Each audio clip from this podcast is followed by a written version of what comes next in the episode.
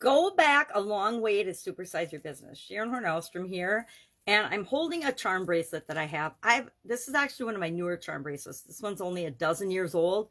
My sister started it for me when I had my sudden cardiac arrest, and then I've added charms on it that remind me of our topic today. I've actually got a Christmas charm bracelet that I've had for over four decades, and I only wear it at Christmas time, so it's not like it wears out. But to go back a long way means to exist for a long time or to have known each other for a long time. So think of some examples of this. We go back a long way. I've known Anne since kindergarten. That was a long, long time ago for me. Uh, we've been business partners for decades now. We go back a long way. We go back a long way. Uh, I've had this bracelet for at least a dozen years, etc. So it means, and what's interesting about this idiom, which was kind of frustrating but interesting, is it's easy to find different definitions and different synonyms for it, what it means, but I never did uncover after a long time of searching when it was first used, when it was actually first used in English. And maybe it's because it's like history and it means the history of something or our history or our shared history or our experience with something or someone.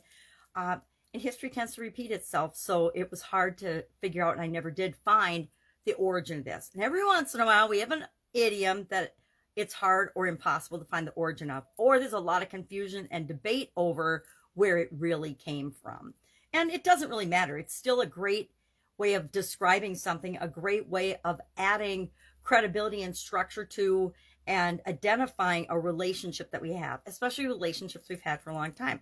I have vendors and different people in my life, team members and, and suppliers and partners that I've had for decades somebody that I've been in business with and done things with for decades is a relationship that means a lot to me. And it's it's one that we've learned from one another and we've got history. And when we have history we know what to expect from one another. So what does this have to do with growing and building and supersizing our businesses? I think the biggest lesson for me and the biggest takeaway i personally have from this idiom is that we need to use all of our strengths going all the way back to the time when we were little children and we were just learning how to have relationships with people, how to be honest, what worked, what didn't work, what our intentions were, how we treated one another, how we wanted to be treated, and taking all of those lessons that we've learned, all of our strengths, all of our skills and abilities, and applying them to supersizing and growing our business, especially in the area of curiosity. Remember how curious you were as a child and energized about topics that were of interest to you? Do you bring that same childlike love and curiosity to building and growing and supersizing your business?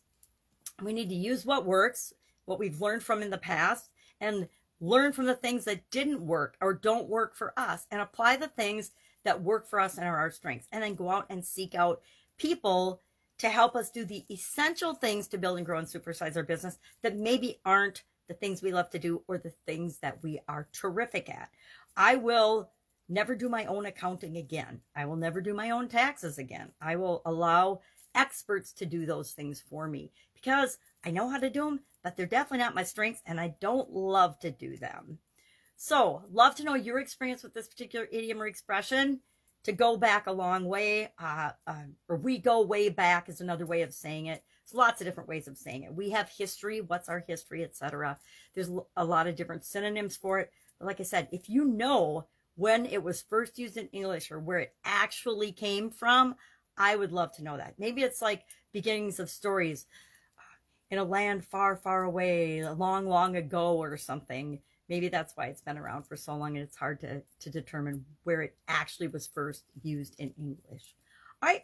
If I can help you anyway, have an awesome day. Otherwise, I will be with you tomorrow with an idiom I for sure can find the origin of. I don't like to go more than one day in a row when I can't find the origin of something. It's frustrating for me because I don't believe in can't.